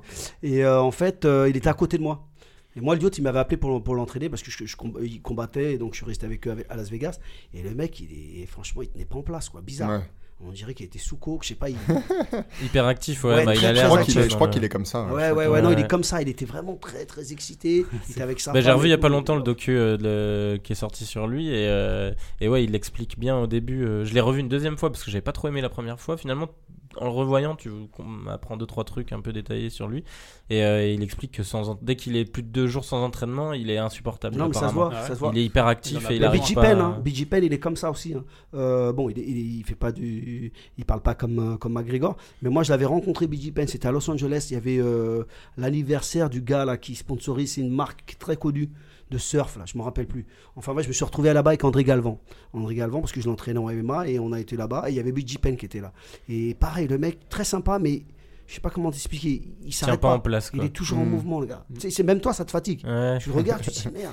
tu vois, et, et qu'est-ce qu'il a il- Ouais, je vois exactement de quoi tu parles. Il y a des gens comme ça, ils sont Ah, tellement actifs Ouais, ouais, ouais. qu'ils te fatiguent. Non, c'est hallucinant, tu vois. Et, euh, et euh, du coup, bah, juste pour l'anecdote, je sais pas si vous avez vu euh, le clash entre guillemets euh, de 50 Cent sur euh, Chael Sonnen, puisqu'on parlait de Sonnen euh, ce week-end, où il y a une photo où 50 Cent est avec John Jones et euh, Sonnen est assez proche de John Jones. Je- bah, ils se sont entraînés ensemble, je crois. ou ils Ah non, ils, sont, ils ont combattu euh, l'un contre l'autre. Ouais, ouais. Et Bah- ils étaient pas potes à l'époque, mais peut-être que. Parce que ici, il y a des images aussi qui étaient sorties de coulisses où on les voyait faire la fête ensemble et faire du grappling dans une boîte ou je sais Oh, pas c'est quoi. possible. Bah, hein, peut-être que façon. depuis, voilà, Ouais, ouais. tu, tu Bon. sais, avec Chael Sonnen, c'est jamais personnel En, en, en fait. tout cas, donc, Ouais, proche, ou pas, exactement. proche ou pas proche, c'était peut-être dans les coulisses d'un event. Tu vois Sonnen qui est derrière. Et c'est vrai que sur la photo, ça fait un peu photobombe. C'est-à-dire que t'as Jones qui est normal, euh, qui fait un peu le bad boy, 50 Cent qui fait le malin, et Sonnen qui essaie de se mettre derrière en mode comme ça. Ouais. Et du coup, t'as 50 Cent qui a partagé la photo en disant Regardez cet abruti derrière qui essaie de, me- qui essaie de faire le badass alors que moi j'adore John et que j'en ai rien à foutre de sa tronche et tout. Mais vachement violent, le Ah truc, tu, tu vois le truc, ouais. Et apparemment, 50 Cent qui serait soi-disant en contact avec le Bellator pour euh, curieux de Non, voir ça. appa- appa- apparemment, en fait, il veut se mettre à la promotion euh, de, de MMA en fait. Ah, ça et serait non pas, pas pour combattre. combattre, ouais, pas pour que- Il va combattre. se faire déchirer, lui.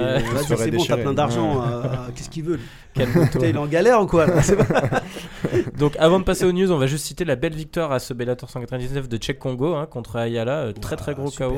Il Blocage, euh, il bloque le overhand et et il répond avec un direct du droit, là, un, un- un semi-direct, super. Respect, ouais. C'est dommage qu'il ait pas fait, fait partie du, du tournoi. Moi, j'aurais Ah ouais, préféré ouais. lui qu'un King Molawal par Bah, exemple. euh, bah oui. C'est dommage. Et puis Mais bon. Kimo, il mange pas mal quand même, hein, et il arrête pas de perdre. Mais est-ce qu'on a cité du coup euh, la victoire de Ryan Bader sur euh, Kimmo Si, si, oui, Ah ouais, tu j'allais vois, citer la- juste avant, t'inquiète pas. En 15 secondes, grosse victoire. C'est Ouais. là où on, est, on a dérivé C'est sur bizarre d'ailleurs, je sais pas comment il est tombé, on dirait un, un jab au corps, je sais pas. Ouais, c'est vrai que le, le coup, le coup est pas net hein. en fait. Le coup Ouais. En fait, il a fait une feinte de jab et il est rentré en crochet, un, un Ouais. crochet bon bizarre. vraiment- mais bon, l'autre, il- ils sont puissants, il l'a touché, Ouais. il a été surpris quoi. Bah, sur un coup, justement, euh, ça va permettre d'enchaîner direct sur les news box. sur un coup, justement, un peu étrange. Euh, euh, Enfin, pas étrange, mais invisible à l'œil nu euh, au premier abord de Ah, Lomachenko. C'est Je pas la même technique. hein, Ah, c'est pas la même technique que c'est- Ryan Bader. c'est- Euh, donc ouais, la grosse victoire de Lomachenko euh, contre Linares hein, ce week-end. euh, D'ailleurs, Ah. Linares était sponsorisé bah, pour, Par Venom. par. Venom Ouais. et euh, c'est ça, c'était une grosse perf. hein. Mm. ouais, Parce ouais. que, euh, Ah ouais. ouais, ouais, Venom, je, me- je souviens que ça m'a surpris parce qu'effectivement Venom euh, il sponsorise peu dans, en boxe anglaise. Bah, ils Euh, essayent de rentrer, c'est pas essaient de évident parce que c'est un marché Ouais. qui est très fermé. Et là, euh, honnêtement, c'est pas mal quoi Mm. pour Ah, euh, mal. un main event. euh, bon, c'est sûr que ça Surtout contre Lomachenko. Voilà, ça s'est pas bien passé, mais bon, euh, c'était Oh, quand même prévisible. c'était un beau C'était combat, C'était un C'était- très beau combat. Ouais, Linares était, était Et excellent. Linares, euh, voilà quoi. Donc ouais, les sponsorisés Venom, c'est pas mal quoi. Venom rentre dans la boxe.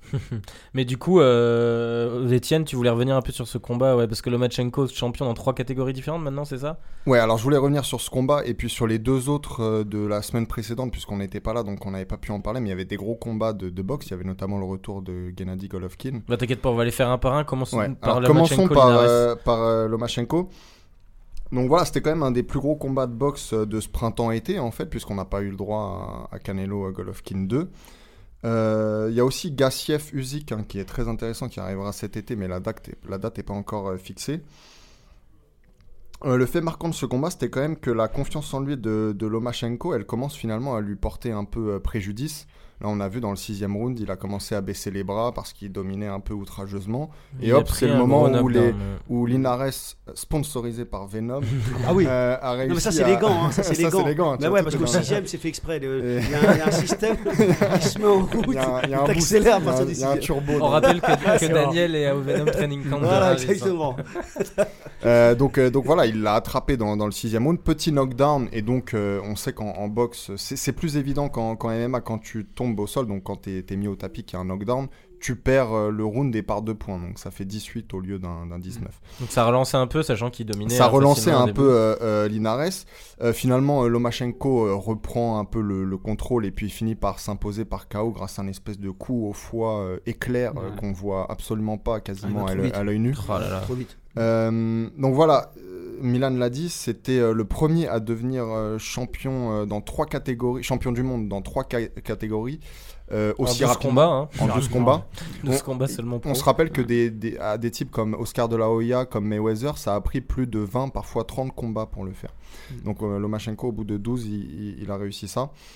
Malgré tout, euh, voilà, je pense qu'il faut qu'il s'arrête là dans la, dans la montée en, en catégorie, parce que là, on a vu que face à Linares, c'était un, un adulte contre un enfant, hein, quasiment. Linares était beaucoup plus imposant. En plus, il avait des, un superbe équipementier.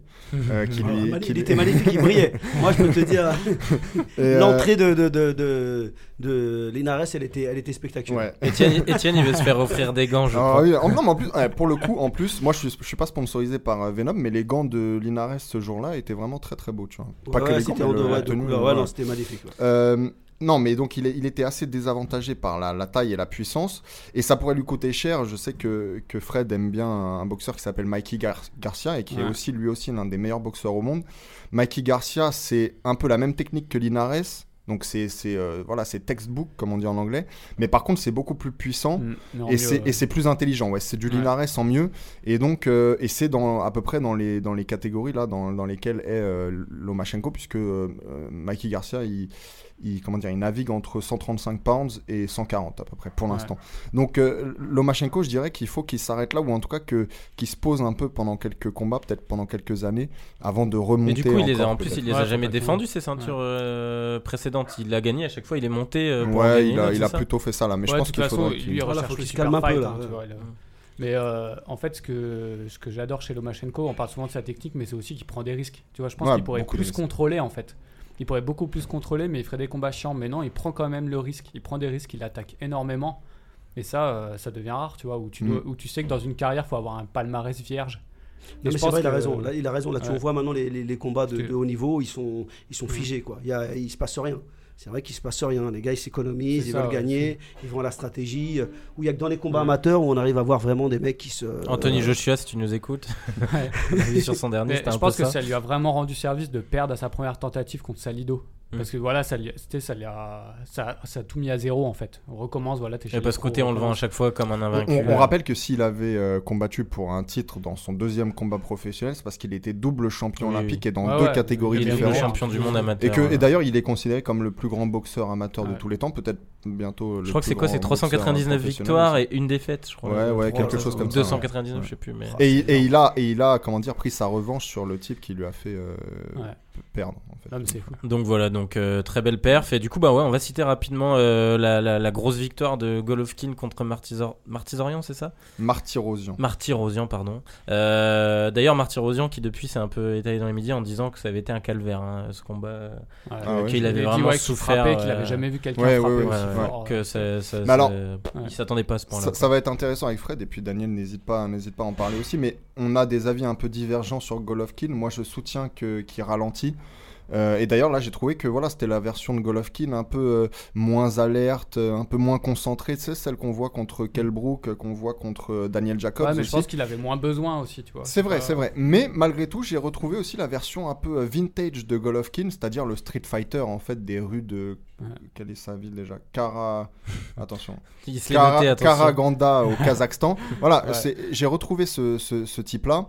Et, euh, et donc, bon, c'est quand même de bon augure euh, dans, dans sa revanche contre Canelo. Alors, on C'est-à-dire sait qu'il frappe toujours. Voilà, on va, on va voir Ça, un, Golovkin qui, je trouve, est ralenti, mais qui est encore euh, l'élite en fait. Finalement. Ouais. T'en as pensé quoi, Daniel? Tu l'as vu ce combat Non, je l'ai euh pas vu. non. Moi, je suis, moi, je suis fan de Canelo. hein. Quand tu parles de Ah, Canelo, bah voilà, merde. voilà, merci. Daniel, Je suis merci. fan de Canelo et j'ai remarqué, il met des, des- bah, il met des petits coups, des, des- des coups de poing, et il met pas mal de KO, un peu à la style MMA. Vous avez pas vu? Il envoie des, des- un, un jab pour un peu, euh, pour un peu masquer le, le Mhm. overhand qui arrive derrière. Il a mis pas mal de KO comme ça. Ah, il est très. Cannes, moi- contre moi, Amir moi, Khan, ce que, que j'aime chez Ouais, Canelo, ouais, c'était joli. Hein. Ce que j'aime chez Canelo et ce que j'aime chez les plus beaux boxeurs en général, c'est qu'ils ont ce côté animal, ce côté reptilien. Les réflexes sont, sont très naturels, ils sont très explosifs. Moins Canelo- Can- Golovkin. quoi. Canelo, il a ça, alors que le Golovkin, bah, pour le coup, on parlait de bûcheron, mais tu me diras, c'est un russe, enfin, c'est un kazakh, un kazakh mais je c'est la même région.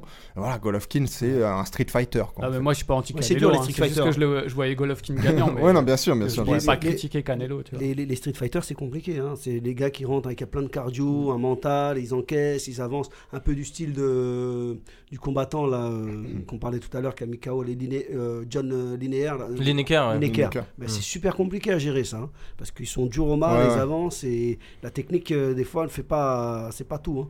C'est cardio, puissance. euh, c'est. Mm. c'est Ouais, non, mais puis ce combat là de Golovkin, en tout cas, nous a prouvé que, bon, on n'en doutait pas, hein, mais que la revanche contre Canelo, ça allait être euh, Mm. quelque chose, quoi. Mm. Enfin, revanche qui est pas vraiment Canelo une fait revanche, vu y avait pour dopage, c'est ça Et euh, de quoi Il s'est fait attraper pour Ouais, dopage. ouais, et du coup, Non, ça a alors, repoussé. ouais. ouais. Apparemment, ça serait pas ça, mais vu qu'il y avait l'affaire à gérer, il a préféré repousser le combat parce qu'il savait pas si ça serait réglé avant. Ouais, Ah, c'est- ouais. Serait la viande avariée, apparemment. C'est intéressant en plus parce qu'on n'en a pas parlé depuis, parce qu'on était donc pas trop là et tout, mais ils ont fait depuis euh, un... Alors, l'équipe Golovkin, en fait, voulait qu'il fasse un test de ses cheveux. Parce qu'apparemment, dans les cheveux, tu peux repérer euh, s'il y a du... Du S'il y a coup, des Canelo traces de dopage. Et, et- et donc, Canelo a donné un, un cheveu, et apparemment, donc, il n'y avait aucune trace... Son euh, cheveu n'avait pas mangé de ouais. viande avariée. lui, Voilà, du son coup. son cheveu n'avait aucune trace Ouais, de, de et bah, bah voilà, alors après, il il peut y avoir des tas de, de raisons et on sait que Canelo peut faire partie de ces boxeurs qui, qui, qui sont dopés. Ouais. Euh, mais pour l'instant, en tout cas, il est innocenté en fait euh, complètement. J'ai déjà entendu parler de l'histoire de, de viande comme ça, c'était il y a très longtemps dans le MMA, je sais pas si vous vous rappelez de Pekeno, Non. Euh, le- le- le- un grand champion du, du Shoto qui a été champion du Shoto pendant 7-8 ans. euh, C'est celui qui mettait des soumissions euh, Voilà, ultra le- dangereuses, bah, la guillotine. Ouais. C'était le- la sa spécialité, c'était la gui- guillotine. Il s'était fait attraper euh, pour dopage. Et il avait dit que c'était justement la viande parce qu'il avait mangé trop de barbecue. Et tu sais, la viande aux États-Unis. Les asados. Ah, aux États-Unis aussi. elle- Il y a trop d'hormones, tu vois.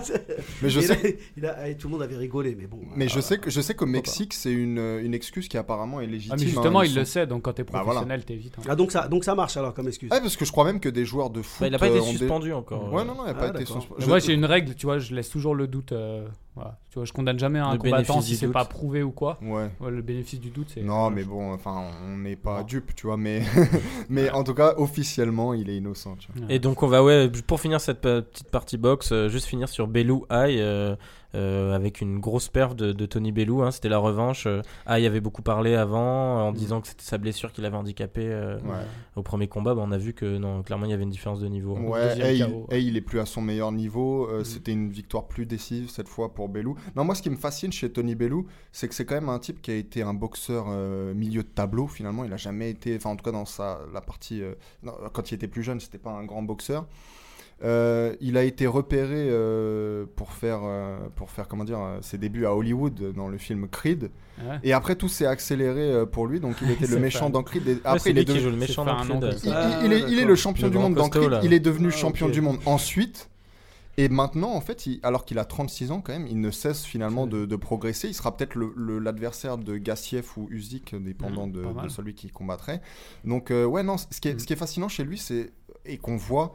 Euh, encore une fois, c'est un type intelligent et on voit le- la détermination, la force mentale, la résilience. C'est un type qui est, qui est Mm. assez impressionnant euh, de ce point de vue-là. Parce que c'est pas le meilleur athlète au monde. Mm. On le voyait dans Creed. Je me souviens que dans Creed, les gens me disaient Mais lui, c'est un vrai boxeur euh, parce qu'il il a l'air gros et tout.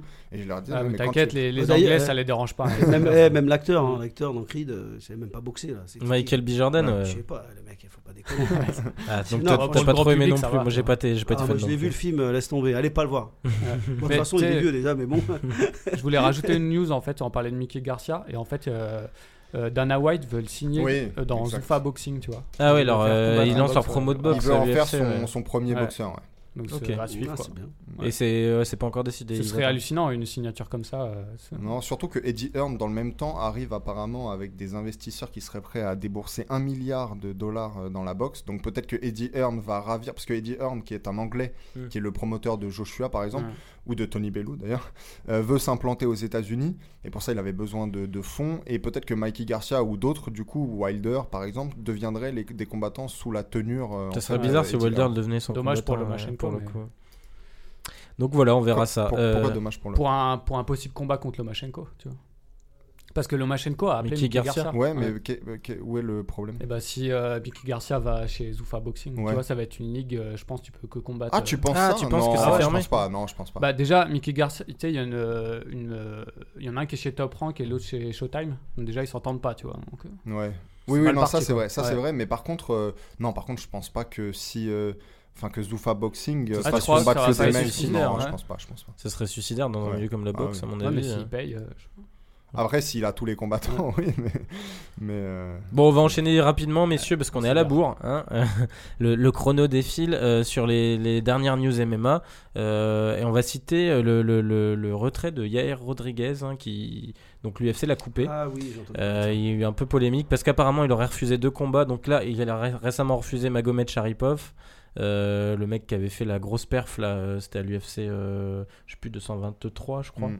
Euh, donc donc ça aurait été un combat qu'on aurait aimé voir. On en avait parlé d'ailleurs à l'époque.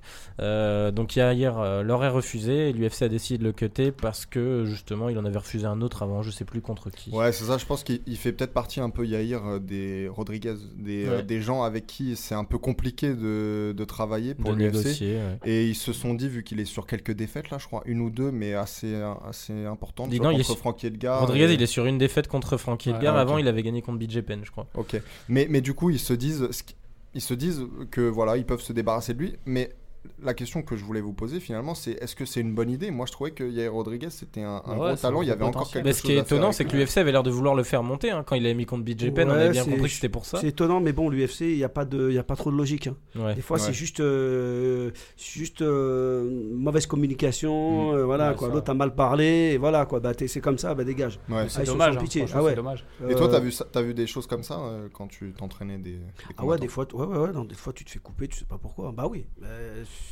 Tu sais. Et on- comment les, comment les combattants euh, réagissaient donc Bah, ils sont dégoûtés, mais bon, tu es obligé de le. Tu, tu peux pas non plus, il faut faire attention à ce que tu dis parce que tu as, la possibilité de revenir Ouais. aussi. C'est pas, ils t'ont enlevé de l'UFC et tu reviens plus. Non. Si tu t'arrives à. Moi, je me rappelle, on, a- on avait un combattant d'ailleurs qui est revenu, euh, c'est. euh, comment il s'appelle Jesse Taylor, qui a gagné le, le TUF. Tu- tu- vous avez connu l'histoire de Jesse Ouais, Taylor, il est arrivé en finale, ils sont sortis, il a picolé, il a cassé la limousine. Vous vous rappelez de cette histoire Ouais, je me rappelle. si, et si. donc ils l'ont banni, ils l'ont carrément banni de l'UFC. Et il a, il, il a, il a quand même réussi à revenir au TUF, il a gagné. Bon là il s'est fait attraper je Il crois c'est pour pour dopage. dopage, ouais. Mais je veux dire, il a quand même gagné le TUF. Bon je savais qu'il allait gagner hein, parce que c'est à... il est costaud. Et euh, voilà quoi, je veux dire, donc il faut, faut jamais perdre espoir. Et je me rappelle à l'époque, il lui promettait l'UFC, il avait 8 victoires consécutives.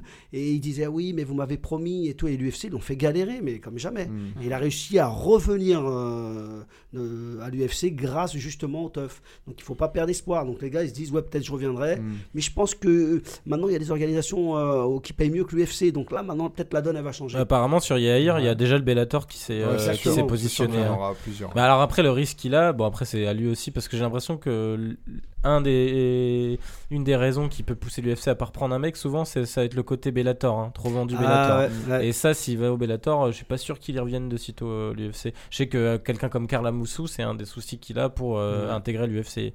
Il n'arrive était pas, alors Bellator. depuis quelques années, il a été champion, euh, bah, c'est quoi, c'est Bama ou Cage Warriors Je sais Warrior, ouais. Cage Warriors et, Mm. et ouais c'est le fait qu'il ait été un peu pas une tête d'affiche mais un des très bons combattants du Bellator à l'époque euh, l'aide pas à revenir à l'UFC quoi parce qu'ils ont l'air de, Mm. de pas aimer Bah, bah, Tchèque, euh, Tchèque, il me disait que l'UFC le, le- le- le l'avait contacté hein, euh, pour revenir, ouais, dans, pour revenir chez les poids lourds quoi. Mais c'est c'est c'est- pas- c'est peut-être pour ça justement qu'il est pas dans le tournoi. parce C'est que, peut-être parce qu'il a un contrat euh, combat à combat quoi en fait. Ouais, mais de toute façon lui il veut pas. hein. Moi ce qu'il me disait c'est c'est bon, il a fait son temps. Je pense pas qu'il a de grande ambition maintenant. hein. Ouais, voilà, je veux dire, mais d'ailleurs, il- c'est bien là, il est bien au Bellator, hein. Ouais. il gagne ses combats.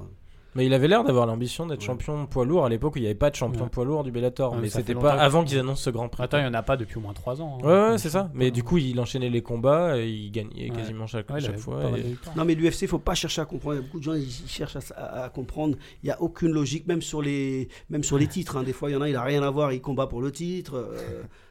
Bah justement, on va enchaîner là-dessus sur un qui a rien à voir et qui a pas combattu depuis longtemps, mais qui est toujours là et qui devrait bientôt revenir pour un gros fight. C'est euh, Nate Diaz, euh, qui a- apparemment son retour est imminent. C'est annoncé. Bon, ça fait en même temps plus d'un an qu'on nous dit ça. hein. Contre Euh, mais non, voilà, il y a eu Ouais. une rumeur contre GSP. Alors ça, moi j'ai du mal. Enfin, j'ai du mal à comprendre. Si tu me diras du côté de GSP, c'est peut-être un combat sans trop de risques.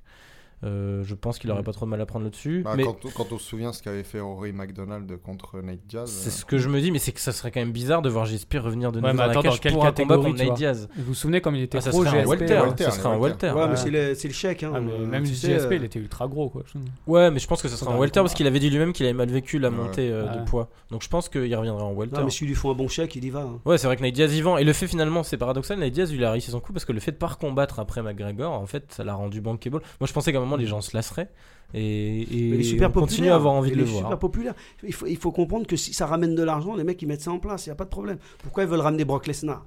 Oui, oui, non, mais c'est clair. Lesnar il est horrible. Bon, c'est vrai que c'est un monstre et tout. euh, mais, euh, T'as vu le type, il court dans la cage.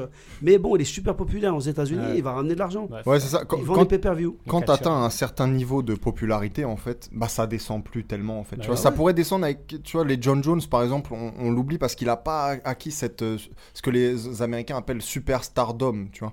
Mm. Mais un mec comme McGregor, même Diaz ou même les frères, les deux frères Diaz d'ailleurs, Mm. c'est des gens qui ont une popularité qui est, qui est au-dessus en fait de ça, et ils peuvent revenir un peu quand ils veulent, et les gens seront toujours. Bah là, en plus, euh, l'UFC on, on aurait, on aurait déjà leur, leur- un peu leur storytelling derrière, avec le fait qu'il ait battu Nick Diaz. Ouais, bien sûr. ça pourrait devenir le premier à battre les deux frères. Ouais, puis le gentil contre le méchant. Voilà, vois, exactement. Ça va énormément. ça. Mais, pas. euh, sinon, il n'y a pas d'autres adversaires euh, cités pour Nate Diaz euh, éventuels? Euh, Euh, je, je- bah, je pense qu'il y a peut-être.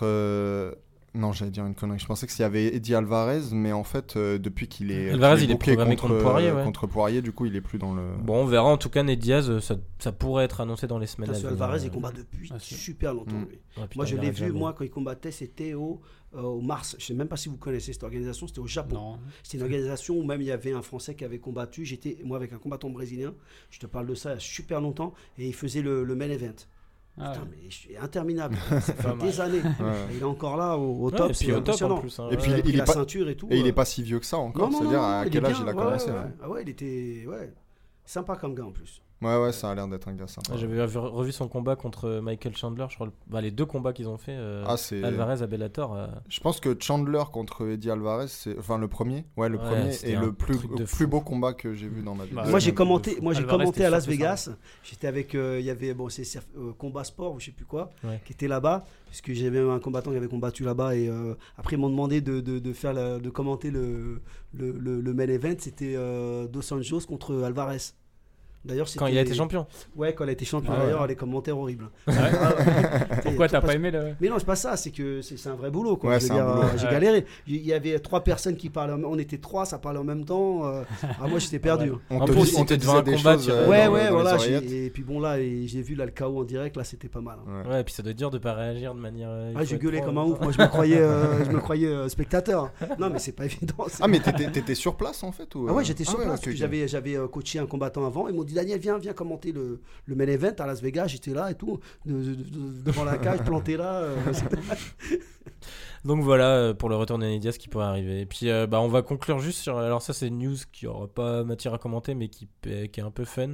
C'est Fred qui nous a dit ça tout à l'heure. Ouais. Sur les l'USADA qui, qui se met à récompenser d'un t-shirt apparemment les combattants qui ont plus de 25 euh, Ah oui, tests ça. clean. Ouais. Alors ça, ça me- j'avais pas du tout vu le truc passer, ça m'a fait mourir de rire. C'est- tu peux les citer pour, euh, pour le petit clin d'œil, mais de là faire une opération marketing où tu leur files un t-shirt. Ouais, alors je sais pas, je vois pas bien le délire, Ouais, mais euh, Ouais, honnêtement, l'Oussada, moi je trouve qu'ils nous, ils, nous font chier. Quoi. Je veux dire, euh, ils sont là derrière les combattants, ok, dopage, mais bon. euh, Est-ce qu'ils font pareil avec les footballeurs?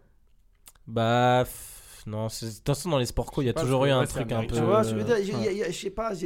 vais, te- dire, si on faisait des tests euh, sérieux dans le foot, le rugby, etc., tu verrais des choses euh, ouais, très étranges. Non, mais c'est connu de toute façon que dans les, dans les sports co, il n'y a pas, ce, il y a pas cette, cette inspection euh, Ouais. permanente. Mais moi, je sais parce que moi, j'aime beaucoup le cyclisme et, euh, et je le suis depuis des années. Et euh, bah, l'USADA, ça a d'abord été le cyclisme, Ah leur oui, cheval de bataille. bizarre. ouais, ouais. Et, euh, et ouais, ouais, il y a une espèce de, de, de flicage permanent. Ah, après, euh, force est de constater que ça marche plutôt bien. Enfin, c'est-à-dire, on ne sait pas s'il y a plus de dopage. De toute façon, je pense que du moment qu'il y aura perf possible avec victoire et argent derrière, il y aura toujours une Mm. forme de dopage et des gens qui y tricheront.